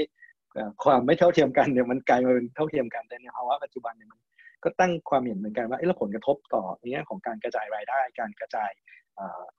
ความมั่งคั่งเนี่ยเป็นอย่างไรนะครับผมจริงๆโจทย์ในหลายมิตินะครับในเรื่องของเศรษฐศาสตร์สาธารณสุขก็มีผลใช่ไหมว่าเราจะทำนายผลที่เกิดขึ้นกับกับภาวะเช่นนี้อย่างไร ผมว่าตอนนี้เป็นสิ่งที่เราไม่เคยเห็นนะครับ แล้วก็เราเราเรากำลังเจอสิ่งแปลกๆไปหมดเลย ครับวันนี้ขอบคุณดรพิพัฒน์เหลืองนรมิตชัยมากนะครับ ที่มาสนทนากันหลายเรื่องเลยครับ เราก็จะจับตาดูงานวิจัยใหม่ ๆ จับตาดูตำราเศรษฐศาสตร์ ยุคใหม่ในยุคหลังโควิด -19 เนี่ยผมคิดว่าทั้งตำราเศรษฐศาสตร์จุลภาคมหาภาคนี่มีโจทย์ใหม่ๆ ให้ให้ได้เรียนได้สร้างทฤษฎีใหม่ๆ กันอีกเยอะเลยครับ วันนี้ผมปกป้องจันวิทย์และดรพิพัฒน์ลาไปก่อนนะครับ พบกับวันโอวันวันออนวันได้ใหม่ ทุกวันจันทร์ถึงศุกร์สองทุ่มตรงครับ สวัสดีครับ สวัสดีครับ